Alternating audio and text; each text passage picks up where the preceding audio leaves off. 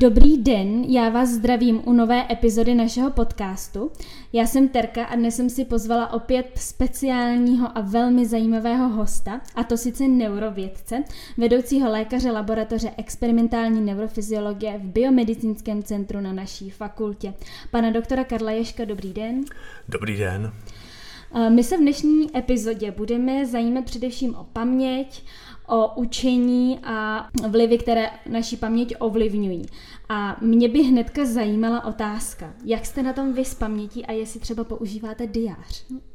No, já myslím, že byste zprvu měla klást nějaké otázky zcela jiné, ale samozřejmě jdete k jádru věci a je, tak trošku je to trefa do černého. Mm. Já na svoji paměť eh, hrozně nadávám a Rozhodně se nepovažuji za člověka s dobrou pamětí, spíš naopak. Je to pro mě eh, takový zvláštní samozřejmě paradox, že eh, ji intenzivně studujeme a zároveň nám protýká mezi prstama ta naše vlastní. Takže s pamětí mám eh, velké problémy, řekl bych, a člověka to samozřejmě motivuje nějakým způsobem do toho problému proniknout a samozřejmě mu nějak čelit takže to se samozřejmě potom týká eh, různých eh, mnemotechnických pomůcek mm-hmm. a strategie, jak eh, se dostat z bodu A při přednášce například do bodu B, aniž by člověk ztratil nit a aniž by mu vypadl nějaký termín, mm-hmm. který zná, ale v danou chvíli,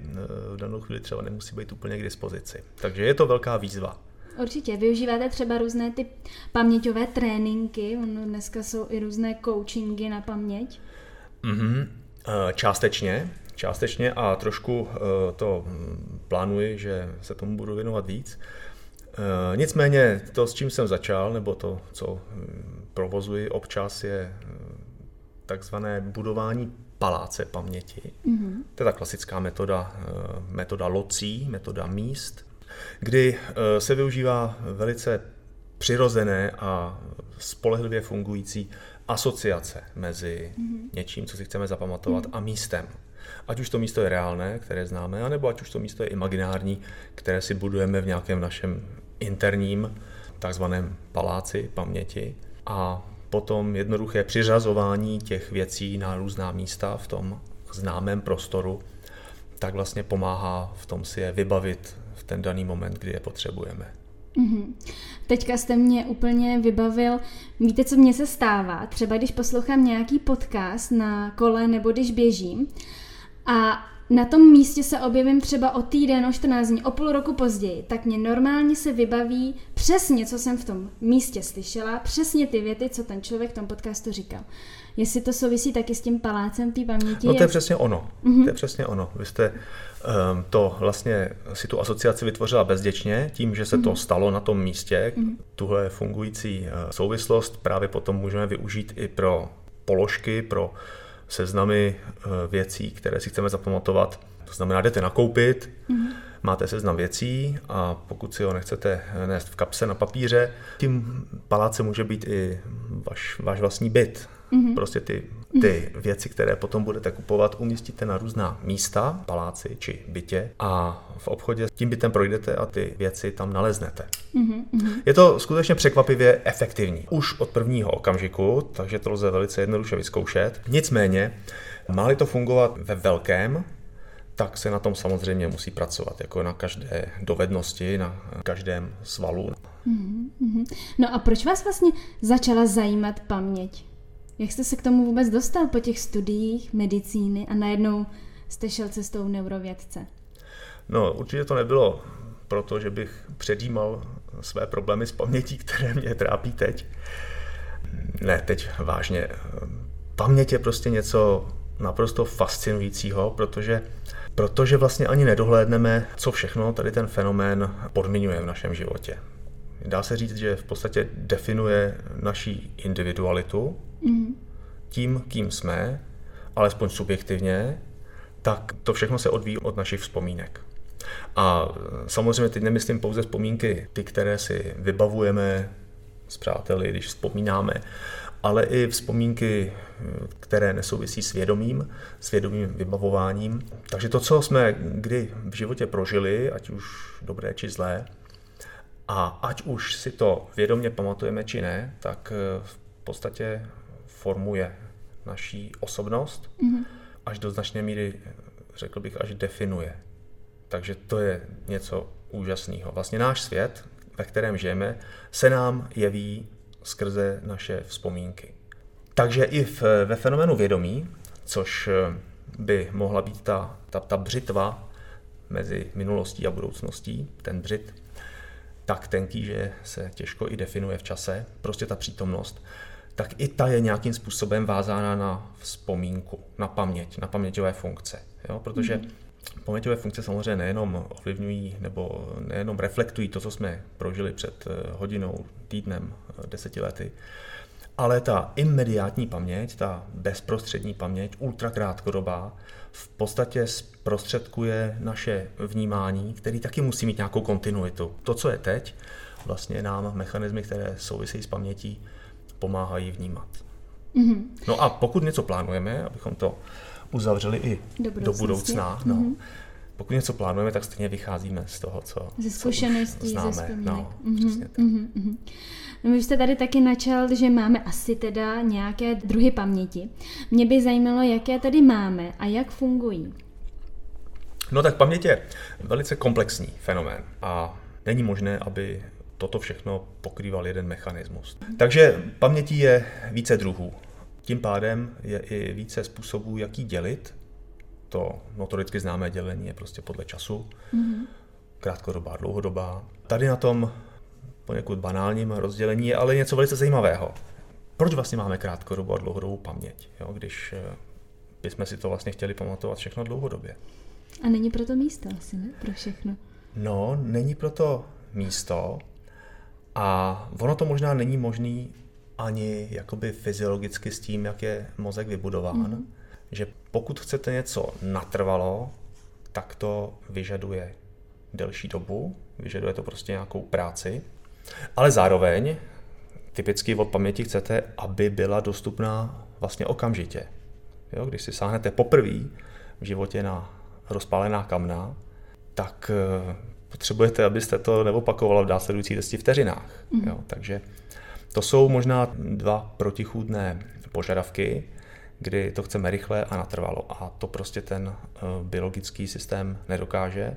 Takže design toho celého soukolí je potom takový, že jsou mechanismy, které se ustaví okamžitě, ale jsou takového rázu, že netrvají dlouho. Takže z toho, co se ustaví okamžitě v té krátkodobé paměti, se ta vzpomínka musí potom přebudovat během následujících hodin, aby vydržela dlouhodobě. Takže zatímco ten první mechanismus je spíš jakoby funkční, jsou to změny ve složení molekulárních aspektů na postsynaptické membráně synapsí, tak eh, dlouhodobé mechanismy paměti spočívají i skutečně v syntéze nových proteinů, nových synapsí mm-hmm. a to prostě chce čas. No zajímavým termínem je potom paměťová stopa. Mohl byste mm-hmm. vysvětlit, co to znamená? Paměťová stopa je záležitost, která má i vlastně zajímavou historii, protože během 20. století se tady ten termín v podstatě používal jako hypotetický termín pro něco, co tam někde prostě být musí v tom mm. mozku. Mm-hmm. Máme vzpomínky, ta vzpomínka musí mít nějakou formu, musí být nějak zapsána a byť ještě nevíme jak, teď hovořím v tom jazyce 20., 30., 40. let, tak tam nějak bude a říkáme tomu paměťová stopa. Mm-hmm. No, pak vznikly teorie, jak by ta stopa mohla vypadat, ať už velice distribuovaná po obrovských částech mozku, anebo koncentrovaná do jakoby, aktivity několika neuronů. A s raketovým rozvojem buněční neurofyziologie, kdy skutečně už dokážeme nahrávat jednotlivé neurony ve dostatečných množstvích, abychom vztahovali jejich aktivitu k něčemu, co si ten organismus pamatuje, tak najednou vidíme, že skutečně eh, ta paměťová stopa má nějakou podobu. Mhm. No a teď, eh, jakou podobu mají? ta podoba byla definována nebo navržena jako hypotéza už v 50. letech, daleko předtím, než eh, jsme vůbec byli schopni ty buňky pozorovat, jejich aktivitu nějakým způsobem dekódovat. Takže to odhadli dobře. Odhadli to dobře a byl to Donald Hebb, eh, kanadský neurofyziolog. A když se potom k němu dostavili studenti o 20-30 let později, než to navrhnul, s tím, že už to někdo konečně potvrdil a čekali, že bude heb vyskakovat do stropu radostí, tak on jen řekl, no teď, ale ono to jinak prostě být nemůže. Jinak to být nemohlo. No a jak to teda je? Eh, jsou různé, jsou různé druhy paměti a tím pádem i různé formy paměťových stop. Ale taková ta paměť, eh, která je skutečně univerzální, nebo aspoň koncept paměti je paměť, paměť asociativní, kdy se vytváří spojení mezi různými podněty. Vidím růži, cítím její vůni a potom už když tu růži jenom vidím a může to být i jenom obrázek, tak si tu vůni dokážu nějak představit. Takže na tom stojí nejenom vztah mezi těmi stimuly, jak my je vnímáme, ale i vztah mezi jednotlivými buňkama. Ty buňky jsou navzájem propojené mm-hmm. synapsemi a v té neuronové síti, kde věříme nebo kde pozorujeme, jak se budují paměťové stopy, tak eh, ta denzita, hustota propojení mezi těmi jednotlivými neurony je nebývale vysoká. To v mozku není až tak obvyklé, aby eh, v jednom místě, kde prostě sedí skupina neuronů, ty neurony navzájem komunikovaly. Nicméně v těch oblastech, kde dochází k formování vzpomínek, tak eh, tam ta vzájemná propojenost je daleko vyšší. A kouzlo, které zprostředkuje, aby se tam nějaká informace uložila, spočívá v tom, že ta míra toho propojení, efektivita, že prostě jedna buňka, když něco říká, to znamená, když je aktivní, takže ji ta druhá buňka uslyší, tak eh, ta pravděpodobnost, že ji uslyší, eh, se může zvyšovat nebo snižovat. Mm-hmm. Takže když tam potom přijde signál, který je trošku nepovedený, tak jenom ta skupina buněk, nebo už ta skupina buněk, která ten signál nekompletní dostane, díky těm posíleným spojením i s těma, který ho zrovna nedostali, tak je přiměje k tomu, aby se taky rozsvítili. A to je v podstatě to, co nám umožní, abychom se rozpomenuli jednak eh, na věci, které vnímáme jenom v náznaku, ale samozřejmě i na tu naprosto reálnou situaci, kterou eh, vědci v laboratořích často vlastně eh, nevnímají, že žádná situace se do mrti vlastně nikdy neopakuje. Jo, když my dva Nikdy se potkáme... do stejný vody No, přesně tak, přesně tak. Jo, i když, my, i, i když my dva se eh, potkáme znovu, tak eh, vy budete mít jiný šaty, já budu mít jinou košili, mm-hmm. jiný brejle třeba, nebo mm-hmm. nebudu mít brejle. A tím pádem budu vypadat jinak. Do mozku dojde jiný signál. Nicméně ten paměťový systém musí být natolik pružný, aby prostě eh, v tom katalogu toho, co si pamatuje, k tomu signálu, který přichází v danou chvíli, našel to nejpodobnější. No a když si to opravdu sedne do, do té nezbytné míry, že se to dá považovat za to, s čím jsme se už setkali, tak se vlastně vybaví ta původní vzpomínka. A to, co teď chybí, um, se dopočte. Že já si vzpomenu, OK, a vy máte nový vlasy, předtím vám to taky slušelo a teď je to ještě lepší třeba. Mhm, mhm. jo, takže to je vlastně něco, co, eh, bez čeho by ten systém fungovat nemohl. Bez čeho by byl vlastně eh, hloupej, třeba geniální počítač, který sice dokáže ukládat eh, miliardy různých podob lidí, ale nevšimne si toho, že desetina z nich se týká stejných individuí, akorát jsou jinak oblečení třeba. Mm-hmm. Jo? No, já bych se ráda ještě přesunula k eh, tématu vlivu stresu na naši paměť, protože já jsem se dočetla, že noradrenalin, který je jako jeden z hormonů stresové situace, umožňuje zlepšení té paměti, nebo nás jakoby připravuje k lepším výkonům. Ale na druhou stranu mm-hmm. kortizol, což je taky stresový hormon, tak tu paměť spíš zhoršuje nebo nemá na ní úplně pozitivní vliv. Tak jaký je mezi tím balans? Protože já si to představuju tak, že existuje pozitivní stres, negativní stres mm-hmm. a v tom vidím asi tu příčinu a i jakoby to vysvětlení působení těchto dvou hormonů. Jak to vidíte vy? Dokázal byste to nějak vysvětlit? Já myslím, že stres a paměť k sobě bytostně patří. Nebo mm-hmm. není to jenom můj názor, to je prostě fakt. Vemte si kdokoliv z nás, co si vlastně pamatujeme, tak uh, pamatujeme si velice dobře situace, které se udály s nějakým stresovým podtextem.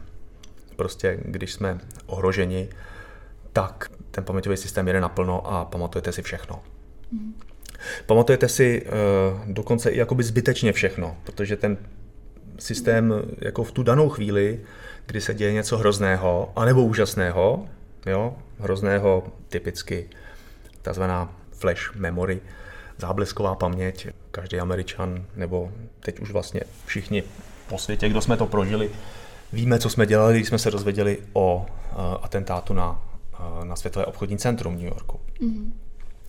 A pozor, pamatujeme si nejenom to, co se stalo, ale i tu situaci, ve které jsme se o tom dozvěděli která mm. ale s tou důležitou informací vlastně vůbec nesouvisí. Mm-hmm. Takže tam ten velký stres vlastně způsobuje, nebo krásně se na tom demonstruje to, že ten velký stres způsobí, že si ten systém pamatuje všechno.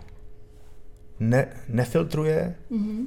Zabetonuje to vše, protože co kdyby nějaký ten detail z té situace důležitý. byl důležitý potom. Samozřejmě, že ten detail je, eh, na jakým jsme seděli kanapy, tady při tom příkladu, ale v reálné situaci to může mít eh, samozřejmě velkou důležitost. Je pravda, že já jsem byla teda hodně malá a pamatuju si to taky. Jak jsem byla v tom obýváku, koukala jsem na tu starou televizi mm-hmm, ještě mm-hmm. a já si to, normálně si pamatuju, jak to tam běželo. Je to pravda? To zajímavý to je. Jo, je to přesně ten flashbulb, flashbulb mm-hmm. memory. Jako kdyby se na okamžik rozsvítila uh, žárovka ve tmě a vy jste viděla tu scénu, jo, staticky, mm-hmm. všechno, každý detail a to si ten systém pamatuje na věky, protože ten stres byl enormní. E, něco podobného ale skutečně existuje i pokud je o pozitivní vzpomínky. Já si pamatuju to samé, co bylo v okamžiku, kdy se mi narodilo dítě. Hmm. Jedno i druhý. Je to teda jiný druh stresu skutečně, nicméně sdílí stejné hormony, patrně v jiných rovnováhách, hmm. v jiných balancích. Ale ten paměťový systém jako pro, ten, pro ten už je důležitá ta hladina těch hormonů a co jí zvedlo, vlastně možná není až tak podstatný. Prostě se nahodí jo. v té kritické situaci, mm-hmm. že ten systém funguje extrémně uh, výkonně. Hejte se, je to požehnání i prokletí toho mm-hmm. fenoménu paměti, jo? že nám umožňuje přežít, vyhnout se chybám opakovaným. Eh, zároveň v tom marazmu těch špatných zkušeností si se tam pamatujeme i něco dobrýho. Mm-hmm. No a potom teda určitě by naše mediky zajímala i otázka, jak to, že jdu, jdu na zkoušku, hmm. jsem teda v tom stresu a najednou mám okno. A teď já ho zrovna nepotřebuji, ale ráno jsem si ty věci ještě pamatovala. A proč, když si vytáhnu číslo otázky, tak najednou nevím hmm. nic? Hmm. No, eh, rozumím té frustraci, eh, ostatní znám také. A je to frustrace i pro nás, pro ty zkoušející, protože věříme, že v tom mozku toho studenta ta informace je. To s tím problém nemám. Ale e, zároveň je asi zřejmé všem, že pro úspěšné složení té zkoušky prostě ta informace musí najít cestu ven. Mm-hmm. Protože se připravujeme na situaci, kdy budeme taky ve velkém stresu jako profíci, mm-hmm. anebo poprvé v té roli jako profíci, protože jako nakonec ten profesionál si na ten stres jakoby zvykne, nebo už se ho to tolik nedotýká, že jo, když je na emergenci eh, dnem i nocí.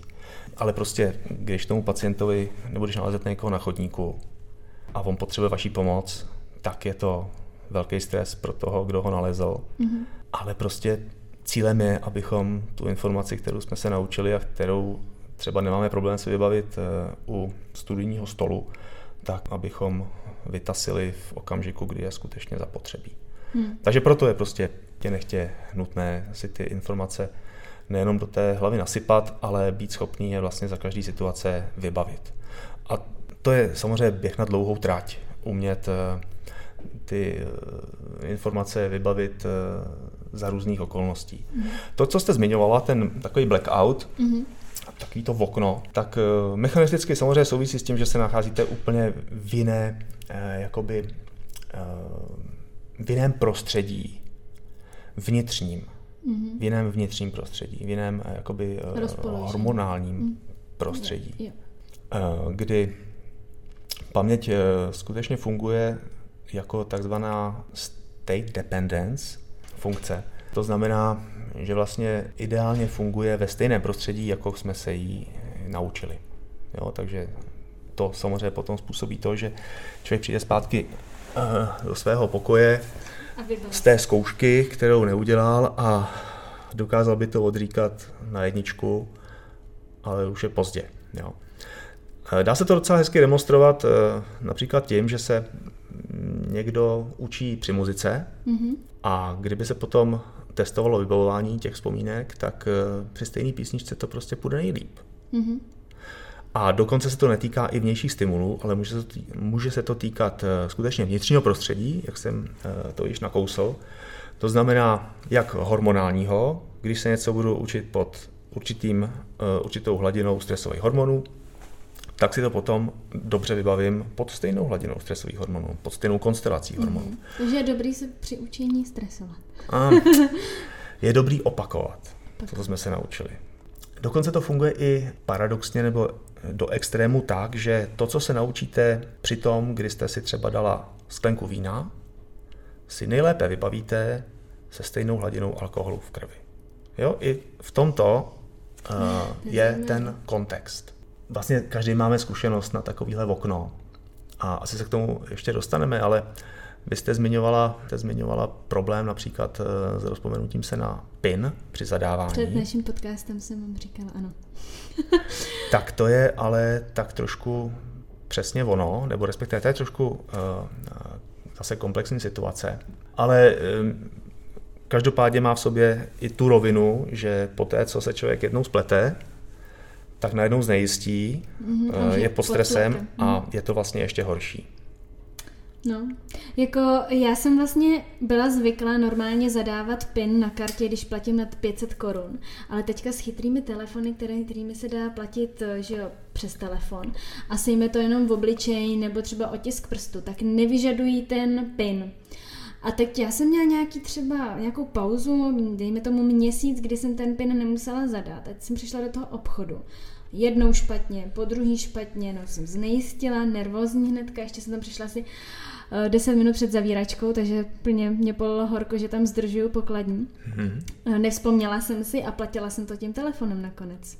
Říkala jsem si, ty nejsem zas tak stará na to, abych jako zapomínala čtyři čísla. No, um, vy jste do určité míry nebo zcela jistě nezapomněla. Akorát, že mozek funguje jako šetřič energie, nebo šetření energie je jednou ze základních vůbec jako principů toho, jak mozek funguje, mm. jak optimalizuje svoje procesy. Mm. A tím se vlastně takovým velkým obloukem dostáváme eh, k té jedné z úvodních otázek, jaký typy paměti máme. My jsme doposud hovořili o krátkodobí, dlouhodobí. Tím druhým řezem je skutečně řez napříč eh, různými druhy bez ohledu na čas a těmi základními kategoriemi by potom byla paměť, kterou jsme schopní jakoby kontrolovat vědomými procesy a paměť, která je kontrolovaná nevědomě. Jak to funguje typicky, je to, že když se učíte PIN, tak samozřejmě nejprve si ho pamatujete, dokážete ho napsat, dokážete ho přeříkat. Mm-hmm.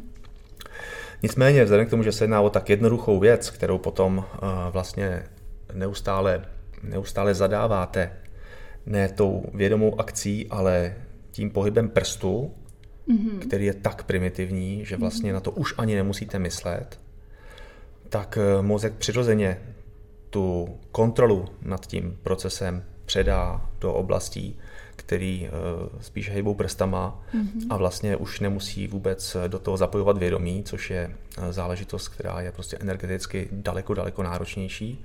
A vy to zadáváte bez děky. Ty základní čísla, oni se z toho mozku nevypaří, vy je nezapomenete, ale nejsou tak přístupná jednoduše. Takže když se spoleháme neustále na tu nevědomou složku paměti, tady v tom případě zadávání pinu, ale to se samozřejmě týká i ježdění na kole. Zprvu si taky, že jo, musíme mít všechno pod kontrolou, ruce, mm-hmm. nohy, mm-hmm. balanci. Pro umělce naučit se hrát novou skladbu, to je to samé, že jo. Napřed to musí fakt vědět, kam který prst v danou chvíli položit. A pak je to o určité pohybové paměti, že už se to ano, opravdu naučí. Ano, přesně tak. Pak se to musí skoordinovat, mm-hmm. dostat eh, do té správné rychlosti a výrazu. No ale najednou to je eh, v pozici, kdy už se na to nemusí myslet, myslím na ty eh, jednotlivé elementy a mhm. kdy teda pokud na to ten umělec myslí, tak vlastně myslí na nějaký eh, celek, na výraz, kde přidat, kde ubrat, ale už ne na to, co který prst dělá. Mm-hmm. No a když se potom dostane do situace, která je nestandardní, například do situace, kdy prostě má větší trému, na kterou nebyl připravený, mm-hmm tak se může stát, že fakt neví, jak začít, nebo když z té skladby vypadne, jak pokračovat. Mm-hmm. Mě by ještě zajímala další otázka, která s pamětí souvisí. Ono se často doporučuje uh, spát. Spát kvalitně a tím mm. by mhm. se měla zlepšovat na naše paměť. Tak jak tedy spánek s pamětí souvisí?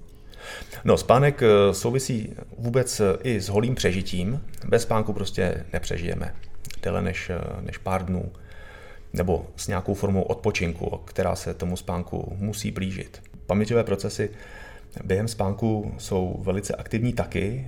Je notoricky známé, že spánek se fázuje nějak, jsou to ty fáze non-REM a REM, které se od sebe velice výrazně liší eh, v mnohých ohledech, ať už pokud je o svalový tonus, mozkové oscilace, pohyby očí a tedy a tedy.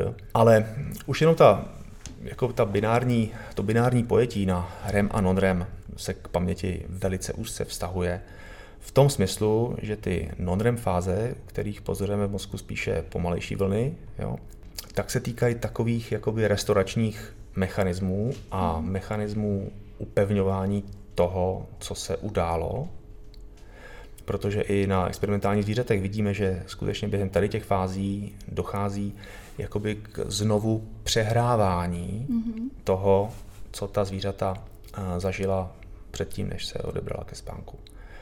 U člověka to zcela určitě bude eh, podobné. Během té REM fáze eh, nastává perioda snění, mm-hmm. což je fenomén, který je extrémně samozřejmě zajímavý a který se uh, studuje daleko hůře, jo, protože tady u snění se se zvířaty příliš nedomluvíme. Uh, víme, že sní zvířata, to není žádný problém. Já myslím, že každý chovatel psů, koček, je mu to zřejmé, protože i ta zvířata ze spánku prostě občas mňoukají a mm-hmm. opravdu je vidět, hejbou končetinama, je vidět, že něco prožívají. Byť v té REM fázi eh, tělo je vlastně od mozku do značné míry odpojené, protože jinak bychom opravdu, když se nám zdá o běhání, tak bychom běželi, že jo, to mhm. prostě eh, nemůže být jinak. No a um, ta REM fáze je i ta fáze, vlastně, ze které se probouzíme. A to je v podstatě okamžik a vůbec asi jediný způsob, jak eh, si ten sen zpřítomnit, jak si uvědomit, jak si ho pamatovat. Že se z toho snu probudíme. Mm-hmm. Protože těch REM fází během celé noci je několik, že jo? Mm-hmm. Nicméně my si pamatujeme tu poslední, protože, nebo respektive ten sen, z těch několika snů si pamatujeme ten poslední, protože jsme se z něho probudili a jak si je ještě trošku to kolo nahozené, řetěz je nahozený, kola se točí dál a my jsme najednou uh, vědomí a můžeme to jakoby doprožít. Je teda strašně zajímavý, že tohle prožívání se prostě nějakým způsobem neukládá tak jako naše reální vědomí prožívání. Mm-hmm. Protože to mhm. bychom si vlastně prostě pamatovali nějak, že mm-hmm. A uh, zkusme si představit uh, tu situaci, kdy se probouzíme ze sna.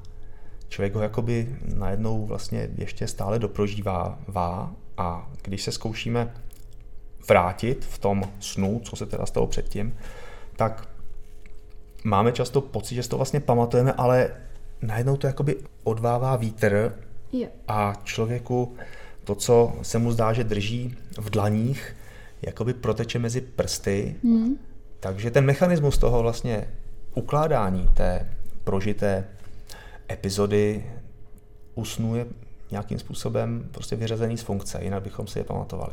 No, já si pamatuju situaci, kdy jsem byl s přáteli na Islandu a ocitli jsme se tam v takové trochu prekérní situaci, eh, daleko od eh, civilizace, eh, s nefunkčním vařičem a tam není žádný dřevo, že jo, nikde, tam se nevohřejete. A v zimě, takže jsem se budil každou noc několikrát ze sna, protože mi byla jednoduše zima. Mm-hmm. A nikdy si, jsem si nepamatoval tolik snů, jako u těch nocí na Islandu.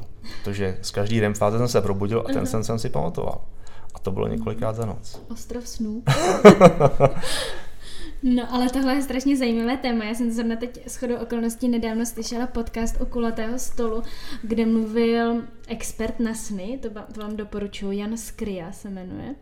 A to bylo extrémně zajímavý. Mluvil o lucidním snění, o tom, jak prožívat sny, co nám třeba reflektují, co nám říkají, že to vlastně je výplot naší fantazie. Že není úplně dobrý číst třeba ty snáře, co, co nám ten sen jako říká, protože mnohdy, to a skoro ve většině případech, tak eh, neodpovídají a jsou to spíš takové bláboli, které nás možná můžou vystresovat. Jo, pojďme se bavit o, uh, o mechanice snění. No, Co zatím je, jak, protože, jak to vzniká. protože neuronové sítě, které eh, nám zprostředkují to, co prožíváme, ať už to jde eh, přes signály, které skutečně vidíme, vnímáme, anebo je to naše interní generace toho eh, našeho interního světa, který zase je vázán na ten externí, protože pracujeme jenom s tím, co jsme už zažili. Tak tady ten systém je samozřejmě aktivní i během toho spánku a už z toho mechanismu, který jsem krátce popsal při formování vzpomínek, že se ty buňky, eh, jejich eh, vzájemné vazby posilují a proto mhm. se nám eh, preferenčně zdá spíše o nějakých výrazných prožitcích, které jsme prožili během uplynulého dne. Mm-hmm. Jo, prostě mm-hmm.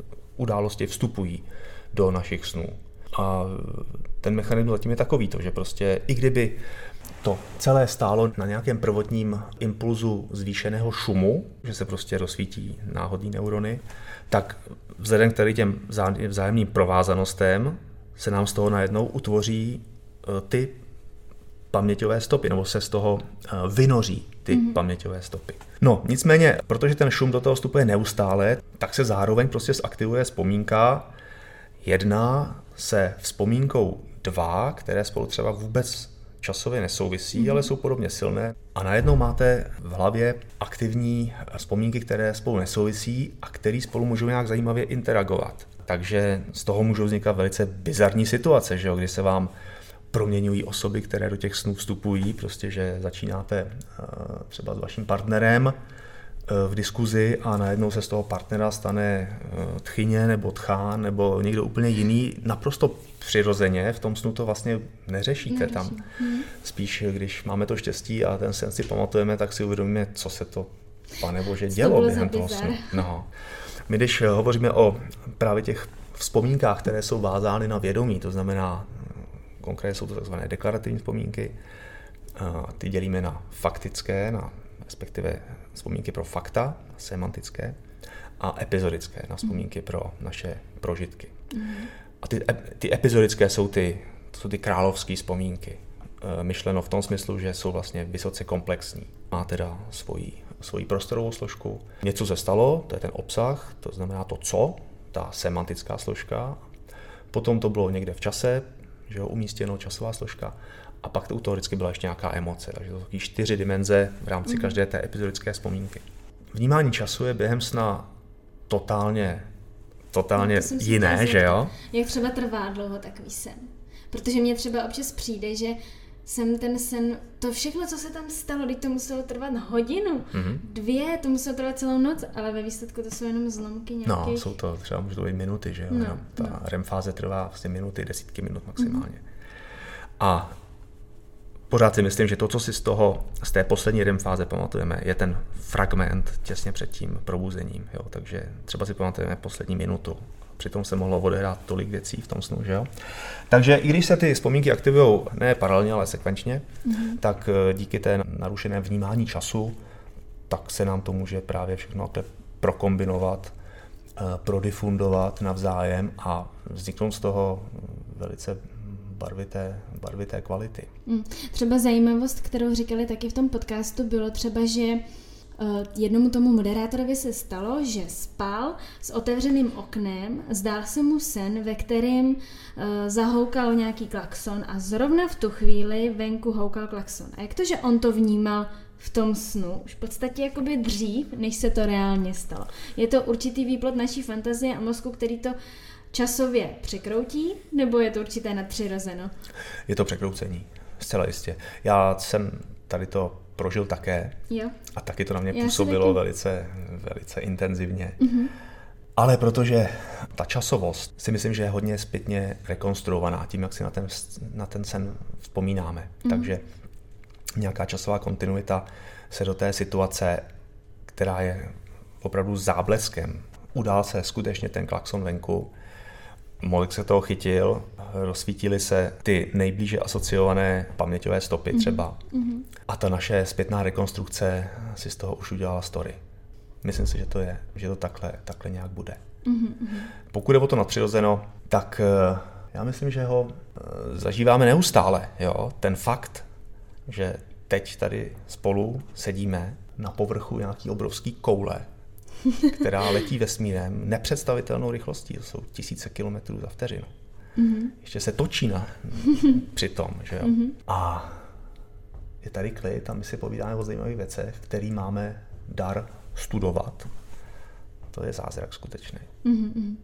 Mě by ještě zajímala jedna věc v souvislosti s tím a to je deja vu. Protože mně se to stává často, že já to ještě jako rychle uvedu trošku do kontextu, že se mi vybaví nějaká situace, která už, to už jsem přece prožila, jako říkám si, pane bože, a teď nevím, byl to sen, který se mi zdá, nebo jak, jak se to stane? Jak to ten náš mozek jako takhle celý přetransformuje? Eh, no samozřejmě do mrtě to zase nikdo neví, protože na potkanech a myších dežaví studovat nedokážem, abychom ho viděli, popsali, naměřili.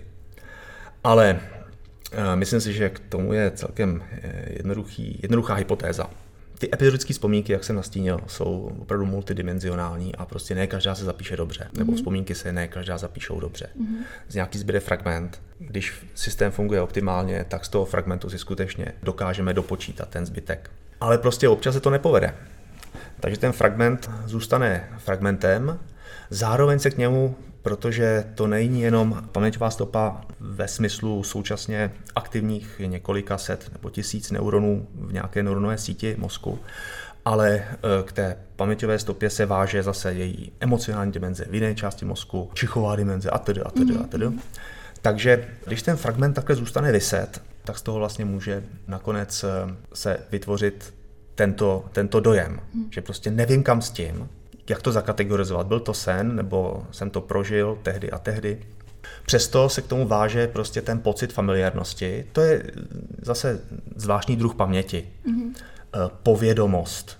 Jo, bohužel se s tím právě člověk taky často setkává při zkouškách studentů, že oni samozřejmě si to všechno přečetli, nedokážou to třeba reprodukovat a připadá jim to povědomí. Protože jo, protože si to prostě pamatují tak, mm. že řeknou a, a, a, jistě, ano, tak to bylo. Takže ta povědomost tam může být a ta zprostředkuje ten pocit již viděného. Mm-hmm. Je zajímavý, že ten pocit je vlastně až jako fyzicky nepříjemný, že jo? Je, já se vždycky uh, Ta nejistota, úplně, jo. Nevím, jako teďka stalo se to, nestalo. Hmm. Jak Takže... to se to stává jako po druhý? To je právě, jak jsme se bavili na začátku, že v podstatě ano. nic se neodehraje úplně stejně. Mm-hmm. A já mhm. mám najednou ten pocit, že to už ve stejnou chvíli, na stejném místě, hmm. se stejnýma lidmi, už někdo tohle řekl. Hmm. No, prostě se ta situace vyvrbila tak, že se to, co k nám přichází, nedovalilo na tu hranu toho, odkud to ten mozek dokáže dopočítat, zakategorizovat. A pak je otázka, co s tím. Jo? Mm-hmm. Buď to samozřejmě ten člověk může bavit a zkusit teda to dostopovat nějak eh, racionálně, mm-hmm. tak eh, OK, dobře, jsem tady, vidím to a to a co mi na tom vlastně připadá eh, povědomí. Yeah. A vědomě od toho odejít. Dežaví, aha, už zase. Radši pryč s tím. Pryč s tím jo. Mm-hmm. Já bych se ještě ráda vrátila k té paměti. Pan doktor Radkin Honzák má zajímavou přednášku na téma Čím chytřejší telefon, tím hloupější mozek. Mě tohle velmi zaujalo, jestli je to pravda, že se nám v posledních letech s vývojem technologií opravdu skutečně zhoršuje paměť a že lidé před 50 lety měli tu paměť mnohem lepší, než my máme dnes. Takhle bych to vůbec neviděl. Jo. Nelze poměřovat paměť eh, z kontextu před 150 lety s dnešním kontextem, mm-hmm. protože lidi žili v úplně jiných podmínkách a my si to ani nedokážeme představit. Vemte mm-hmm. si, že naše představy o tom, jak se žilo dřív, plynou z nějakých filmů mm-hmm. nebo knih. Takže jsou velice milné. Paměť je skutečně nástroj, jak řešit věci každodenního rázu, které mají nějakou biologickou relevanci. A v tomto smyslu ta paměť funguje skvěle dneska i dřív. Ale samozřejmě my vodní chceme víc, že? chceme, aby jsme si pamatovali ty hezké um, okamžiky, abychom se na, naučili něco zcela biologicky nerelevantního, například jak někomu dát první pomoc. Mm-hmm. Jo. Teď samozřejmě hovořím s nadsázkou. Eh, je to biologicky relevantní, když ta situace nastane, protože tam je ten stres a my chceme tu situaci vyřešit. No ale když sedíte eh, na tou učebnicí, tak to prostě informaticky za to eh, relevantní není. A teď mm-hmm. jde o to, jak nahodit ten systém, aby si zapamatoval to, co si myslíme, že budeme jednou potřebovat. Mm-hmm. Takže uh, ta motivační stránka je strašně důležitá. A uh, ty chytré technologie, no v chytré technologie, nám věci strašně usnadňují. Dneska je až takový absurdní enigma, pokud je o koncept vzdělávání. Učit děti fakta, anebo je učit, eh, jak si ty fakta najít. Mm-hmm. Ale jak chcete najít, nebo být schopný najít fakta, když vlastně neznáte ten kontext, nemáte zatím tu šíři informací, mm-hmm. který uh, vám vůbec řeknou, po čem jít, mm-hmm. anebo v tom, co nalezáte, a to, je, to se vlastně dostávám teď Gonzákovi, kolegovi, z toho, z té uh, záplavy informací, jak vybrat tu relevantní. A mít protože i, myšlení. Přesně tak, ano. Mm-hmm. To je k tomu, to, to od přírody nemáme. Mm. K tomu se musíme dobrat a jinak než tvrdou prací to nejde. A ta tvrdá práce e, není klikání, ale opravdu prožívání, reálný prožívání těch eh, situací a skutečných informací, které k nám přicházejí ne zprostředkovaně, ale v reálném životě. Takže tyhle technologie jsou fantastické, jsou eh, velice důležitý, ale eh, měli bychom s nimi zacházet trošku konzervativněji, myslím si. Jo? Mm-hmm. Je strašně pohodlný nechat se pořád navigovat. I když to děláme, tak nějak intuitivně cítíme, že daleko lepší by bylo danou situaci využít jako trénink, když mm-hmm. nejedeme na čas a nemusíme jít úplně na jistotu a zkusit se spíš dívat do mapy nebo po krajině a zaměstnat trošku hypokampus, mm-hmm. který je jednak centrum pro prostorovou orientaci, ale zároveň centrum i pro tu uh, deklarativní epizodickou paměť bez hypokampu ta epizodická paměť nefunguje. A už jenom tady z toho důvodu, protože fakt o tu epizodickou paměť stojíme všichni, to jsou ty naše prožitky, mm-hmm. tak eh, bychom neměli eh, hypokampus a ty eh, související struktury nechat zahálet. A to je to vědomí prožívání. To je orientace v prostoru, kdy člověk neustále musí vážit vztahy vzdálenostní a vztahy úhlové mezi orientačními stopami, a to je energeticky náročný a proto saháme po těch eh, prostředcích, který nám to usnadní. Ale jdeme tak trošku sami proti sobě. Mm-hmm. No ale velkým trendem jsou různé pomocníky, takové berličky pro podporu paměti. Mm-hmm. Já to vydávám také docela často, já nevím, jsou to různé tabletky, já nevím, jak se to jmenuje, ale Prý je to dobrý pro studenty, aby se zapamatovali a měli dobrou soustředěnost a není to vyloženě ginkgo biloba nebo podobné preparáty. E, co vy si o tom myslíte a jestli skutečně fungují? Určitě farmakologie dokáže mnohé zázraky, ale je to tak trošku, pro studenty je to určitě, ne tak trošku, ale určitě prokletí. Jo, protože smysl studie je skutečně naučit se informace natrvalo. Mm-hmm. Když si člověk pomáhá takhle farmakologicky, tak to natrvalo není. A souvisí to i s tou závislostí na nějaké vnitřní konstelaci eh, tělesných působků. Zároveň to řeší neschopnost se naučit jakoby systematicky pracovat. Mm-hmm. Jo, to znamená, když se chci naučit tu fyziologii, tak se na to musí pracovat eh, dlouho. A součástí té práce je nejenom trpělivě do hlavy nasypat ty informace, ale naučit se k těm informacím přistupovat tak, abychom si je pamatovali. Takže eh, a je, jsou celkem eh, jednoduchý triky, které si myslím fungují daleko líp než eh, farmaka. A tak nám nějaký poraďte, nějaký No třeba jednoduchý, jednoduchý trik, když něco posloucháte, mm-hmm. když, jste, když jste ten papírový panák na té přednášce. Mm-hmm. To znamená, že třeba nemáte možnost si o tom promluvit s kolegou, což je úplně to nejlepší. Mm-hmm. Jo, dát těm studentům prostor, OK, přemýšlejte teď pět minut tady o tom tématu.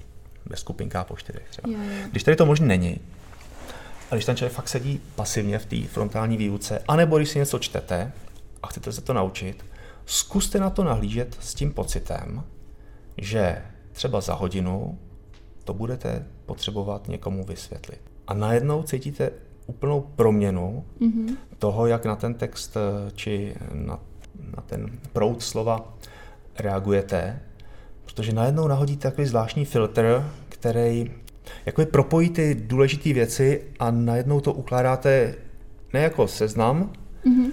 individuálních položek, ale jako prosíťovanou strukturu informací, které podporují jedna druhou a jsou použitelný. Mm-hmm. Jo, nemusí se tolikrát opakovat, přežvejkávat. Je to, je to velká proměna. Mm-hmm. Jenom takovýhle jednoduchý vlastně trik. A co mnemotechnické pomůcky? Jsou vůbec pro každého vhodné? Já si myslím, že jsou eh, důležitý pro stárnoucí osoby. Jo? A nebo když prostě se učíme seznam věcí, kde to prosíťování lze těžko uplatnit. Hmm v anatomii různý takový ty nervy, jak jdou za sebou, nebo svaly. Hmm. Já vím, že na to existují extrémně dobrý mnemotechnické pomůcky podle základních písmenek, a, nebo periodická tabulka prvků, že jo? Všichni známe, jak, jak, to, jak to jde po sobě, ty různé Je to větičky. tak, no. Někdy to smysl má, když prostě do té hlavy musíme naspat věci, kde ani silná motivace při absentující biologické významnosti prostě nepomáhá. Mm-hmm. No, já bych se chtěla přesunout ještě k poslednímu tématu. Vy jste působil sedm let po boku manželské dvojice May Brit a Edward Mouserovi, kteří získali Nobelovu cenu. Nemůžeme to opominout ani v našem podcastu, tady tu vaši zkušenost. Mě by zajímalo, jaké to vůbec bylo pracovat po boku takový, takovéhle dvojice a v takovémhle týmu. No, bylo velkým štěstím, že jsem v tom týmu pracoval ještě než ta Nobelovka přišla. Mm-hmm. Já jsem vlastně odešel a Nobelovka byla udělena. Takže jsem pracoval v normálním týmu, kde prostě nebyly věci vyhrocený, což přijde s takovýmhle oceněním, které vlastně je strašně nadho... je okolo z toho strašný cirkus prostě. Mm-hmm. Jo. Ale bavme se o tom, co je podstatný. To znamená ty úžasní dva lidi, jo, který jsou každý úplně jiný. Ta jejich jinakost eh, v tom tandemu najednou všechno povyšuje, nebo ten výkon povyšuje na jinou úroveň a věci fungují skvěle. Hodně to souvisí s vůbec náladou v tom týmu a v nějaké efektivitě, v transparentnosti, v přátelskosti. Takže když potom vlastně se ukázalo, že Edward a Maybrit se rozhodli, že se rozejdou, se rozvedou, mm-hmm. což teda na čemž se domluvili ještě před tou Nobelovkou, no. mm-hmm. tak eh, nás to strašně zranilo všechny. A když jsem se s ním viděl před dvěma týdnama, tak vypadají jako sourozenci. Jo, jako sourozenci jsou naprosto v pohodě stále vedou to pracoviště, čímž se mi hodně ulevilo, protože jsem se nedokázal představit eh, vlastně to porozvodovou, tu porozvodovou konstelaci mm-hmm. sil. Mm-hmm. No a člověk se tam strašně naučil, jednak eh, jakoby tu vědeckou stránku věci, ale právě i eh, pokud je o nějaký lidský rozměry managementu v laboratoři, kdy opravdu člověk musí plnit různé role, nejenom toho manažera, který to pohání dopředu neustále, ale zároveň jakousi role, roli buď to mateřskou, eventuálně roli starších sourozenců mm-hmm. a jako není jednoduchý mezi těma rolema přeskakovat, takže tady to byla velká škola. No, jejich objev se často označuje jako objev vnitřního GPS čem tedy spočívá tenhle objev? No, spočívá v tom, že eh, celý ten systém pro eh, orientaci v prostoru, který strašně úzce souvisí s tou lidskou epizodickou pamětí. Ta prostorová orientace eh, není taková kuriozita, ale skutečně inherentně patří k něčemu velice zásadnímu pro kvalitu našeho života. Takže v tom hypokampovém systému to, co my studujeme, jsou skutečně a můžeme vizualizovat, jsou jisté prazáklady vzpomínek, respektive základy té prostorové dimenze epizodických vzpomínek. A za tuto část, za tu hypokampovou část dostal Nobelovu cenu John O'Keefe, takový mm. náš eh, tačka, i Mozeru, tačka vědecký. A Mozerovi objevili mechanismy, který vlastně ten signál do tohoto systému dodávají. To znamená, který podobně jako na té mapě máte každé místo má nějaké unikum, je to prostě unikátní místo na mapě, mm-hmm. tak zároveň k tomuto tam máte nějaké eh, jednotící prvky. Například prvek metriky, kartografickou mm-hmm. síť, mm-hmm. GPS systém, mm-hmm. že jo? A systém poledníků a rovnoběžek. Z jejich signálu vlastně to každé místo je naprosto unikátně identifikováno. No a to je ten takzvaně v úzovkách GPS systém, který Mozerovi objevili. Má v toho v sobě daleko víc, než si zprvu mysleli, že to je skutečně metrický systém a s nástupem nových technologií v nahrávání elektrofyziologických dat se najednou ukazují další a další dimenze, takže rozhodně to není uzavřená kapitola a máme se na co těšit teď zase v dalších letech. No a kde se to teda potom dá v klinice využít, tady ty jejich poznatky? Jste říkal, že to má ten přesah do kliniky, tak u kterých nemocí se to třeba dá využít? No především té Alzheimerovské demence. Ta začíná i v těch oblastech, které obsahují tady ten v uvozovkách GPS systém, to znamená mm-hmm. oblasti entorinální kůry, mm-hmm. což je taková brána, informační brána do celého toho hypokampového systému, kde se potom pečou nebo vaří epizodické a semantické vzpomínky. Samozřejmě v úzké souvislosti s, s tím celým neokortexem, který představuje tu enormní kapacitu pro ukládání něčeho, co ale musí napřed projít tím hypokampem, aby se to jaksi katalogizovalo, utřídilo, provázalo. Mhm. Když jsme teda ještě u té prostorové paměti nebo u té orientace, je pravda, že muži mají lepší prostorovou orientaci než ženy? Něco na tom je. Mm-hmm. Mají trošku jinou prostorovou orientaci než ženy. Ukazuje se, že ženy jsou schopny úplně stejných věcí jako muži. O tom uh, příliš se diskutovat netřeba. Pokud je o prostorovou informaci, zpracování prostorové informace, tak uh, občas tomu potřebují třeba další čas, protože na to jdou trošku jinak. Mm-hmm. Jo? Je tam otázka strategie. Mm-hmm. Nicméně, tahle jakoby uh, zdánlivá mužská dominance v prostorové orientaci je skutečně zdánlivá. Za prvý teda, žena se k tomu dostane též, nebo žena, prostě ten prototyp ženského mozku, ale zároveň umožňuje něco, co těm mužům chybí, jo? Jakási, jakási komplexnost, jakýsi větší důraz na emoce. Takže tady v tom smyslu ženský mozek eh, zase z tohoto úhlu pohledu je třeba efektivnější než mužský. Hmm. No ale vě, většina výzkumu se bez tak dělá na mužích nebo na samcích, že jo? Na... To je pravda, ano. Takže ty, tam ty, třeba ty výzkumy by byly mnohem zajímavější, co se týče, kdyby se to třeba dělalo na ženách, na samicích. Chápu, že je to ovlivněno menstruačním cyklem, hormonálníma změnama a to samozřejmě žádný vědec nechce, aby se mu ty jeho výsledky tím ovlivňovaly, ale bylo by to určitě dost zajímavé. Eh, je to dost zajímavý. Jsme už v době, kdy Samozřejmě většina pokusů se dělá na samcích, mm-hmm. když se jedná o materiál, o kterým nevíme vůbec nic a potřebujeme znát, jakoby, jak to funguje v tom prazákladu. No ale jakmile to víme, tak nás samozřejmě zajímá, jak to funguje v ženské variantě nebo v samičí mm-hmm. variantě, abychom se dostali k té skutečné realitě, která je potom klinicky relevantní. Takže na samicích se dělá spousta experimentů a musí se prostě monitorovat eh, stav jako jejich hormonálních hladin, aby aby ten šum v uvozovkách, hormonální šum, eh, se dal jakoby zpracovat eh, a informačně se ty data daly eh, dokonale vytěžit. Mhm. Já mám na vás ještě dvě poslední otázky. Mě by zajímalo, jak vůbec vědec vašeho charakteru může skloubit rodinný život s tím jeho profesním. No, jsou to různé role, velice intenzivní role a jak dříve člověku připadalo, že ty role vlastně ani neexistují, protože se nerozlišují. Člověk prostě jede nějak pořád, mm-hmm. tak jak člověk zraje a stárne, tak najednou se ty nůžky rozevídají víc a víc. To základní je dobrý partnerství. Jo, nejenom pro vědce samozřejmě. Mm-hmm. Jako moje rodina budíš příkladem, když jsme se vydávali na cesty poprvé, do Norska poprvé. Moje paní ta do toho šla s tím, že se zdravá nevrátíš. Jo? Že buď to tam zahyne, nebo se tam zblázní. Depresí. V té tmě a zimě. Takže je to spíš takový střed. A jeli jste tam v zimě nebo v létě? Protože zase v létě, já jsem tam byla zrovna teď nedávno, jsem se před aha, měsícem aha. z Norska vrátila a uh, svítalo ve tři a stmívalo se ve dvě hodiny v noci. No, takže... já jsem tam jel uh, na jaře uh-huh. a rodinu jsem raději přivezl v létě. nicméně, nicméně, uh, jsem tam prožil dlouhý roky, tak samozřejmě kolegové přijížděli v různých časových dobách nebo ročních dobách. A přijet v zimě eh, není až tak špatný nápad. Mm-hmm. Jo, protože tím nejhorším si projdete a pak je to lepší a lepší až do takové, až, eh, až do takové jako submanické fáze, kdy to slunce a světlo člověka opravdu eh, excituje až trošku moc. Mm-hmm.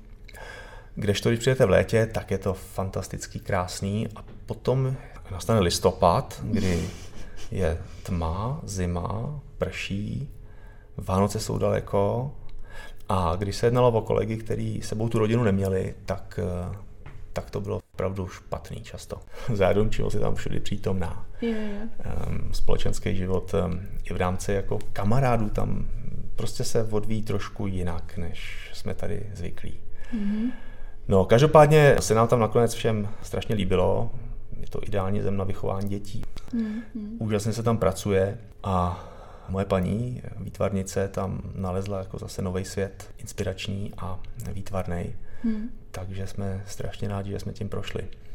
Mhm. Ale Určitě doma je doma. Vrátil jste No, se rád? já jsem si nebyl jistý, kde je vlastně doma potom, Aha. ale e, samozřejmě, že doma jsme tady a nikde jinde bychom asi žít e, dlouhodobě nechtěli, pakliže se situace výrazně nezmění. Nicméně to Norsko člověk považuje jako takový trošku druhý domov. Je tam hrozně emocí v tom, Mhm. což je dáno těmi vědomými prožitky, jednak tím, že tam člověk prostě zakořenil emočně, tam vychoval děti a jako nezávidím emigrantům, který museli odejít eh, z politických důvodů, zakořenili jinde. Mhm. Um, ono to nejde odpárat, ta země původu. Jo. My jsme u těch vzpomínek no, zase. Mhm. No, váleční uprchlíci, to je, to je zoufalý, když člověk vnímá, že se vlastně nemůžou vrátit, protože ta identita domova je něco naprosto unikátního a celoživotního. Vždycky tam je jizva nějaká, i když člověk eh, zakoření jinde a přesadí se takzvaně. Pane doktore, mám na vás poslední otázku. Jestli byste chtěl něco vzkázat ještě našim posluchačům. Aha, Vás to úplně vyděsilo, já jsem to viděla. trošku, jo. Eh, Univerzální vzkaz je, pečujme o svou paměť, tím, že ji používáme, tím, že ji prověřujeme. To procvičování nespočívá v tom, abychom do ní vměstnali co nejvíce věcí, ale abychom byli schopní to, co tam už je vlastně v té nejlepší kvalitě z ní dostávat. Jo, protože zrovna u těch epizodických vzpomínek je strašně jednoduchý si vzpomenout jenom na půlku věci, ale tím rozpomínáním se vlastně vzpomínky zase utužujeme Mhm. a když je aktivujeme nekompletní nebo pokřivený, tak se vlastně i ten jejich charakter pozměňuje a driftuje dál. Jo. Kdybych em, chtěl být trošku vulgární, tak bych vlastně musel říct, že paměť je pěkná děvka. Jo, že nám skutečně dává to, co sami chceme, ale eh, v tom, co chceme, nejsme často vůči sobě poctiví a tím pádem se ten systém celý vlastně pokřivuje a, a trpí. Nehledě na to, že nás taky může klamat. Ano, to je ono. No, pane doktore, já vám chci moc poděkovat za velmi zajímavý a přínosný rozhovor. Mohli bychom se tady bavit hodiny, hodiny. Já bych měla ještě spoustu dalších otázek, ale bohužel na to není kapacita. Přeji vám mnoho úspěchů a taky skvělých objevů. Mějte se moc hezky a nashledanou. Já vřele děkuji za milé pozvání a budu se těšit. Naschledanou. Nashledanou.